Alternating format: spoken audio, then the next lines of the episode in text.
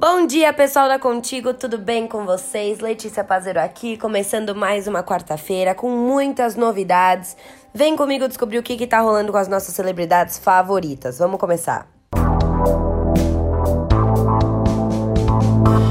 Noiva de Zezé de Camargo é cotada por Boninho para próximo BBB, diz portal.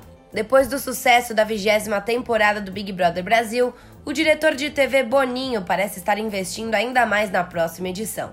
O Portal Extra noticiou nesta quarta-feira, dia 4, mais um nome de peso que estaria na lista do comandante do reality: Graciele Lacerda.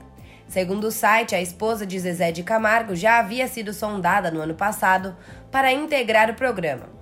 Contudo, basta saber se esse ano ela está disposta a adiar o sonho da maternidade para participar dessa nova edição. Vale lembrar que recentemente outro nome bastante conhecido nas redes sociais já foi especulado.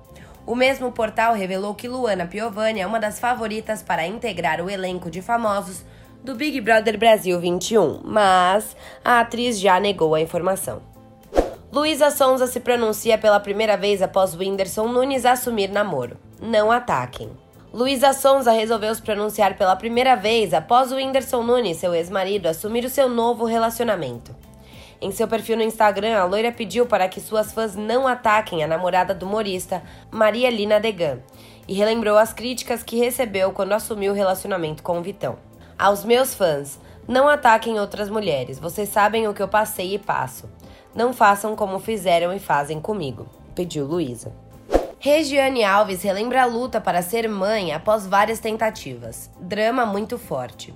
Durante participação no programa Boas-Vindas do GNT, Regiane Alves afirmou que fez tratamento para engravidar de seu primeiro filho João Gabriel, de 6 anos. Em um bate-papo bem sincero, ela falou que é preciso respeitar as mulheres que passam por essa situação.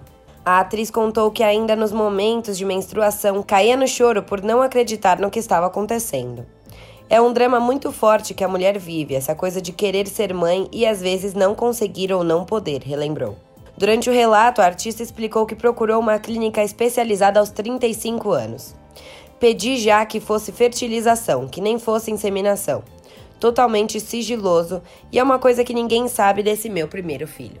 Bom, galera, a gente vai ficando por aqui nas novidades de Contigo dessa quarta-feira por enquanto, mas a gente volta já já com muitas novidades sobre a Fazenda 12. Então, se você curte, tá acompanhando o reality, fica aqui com a gente.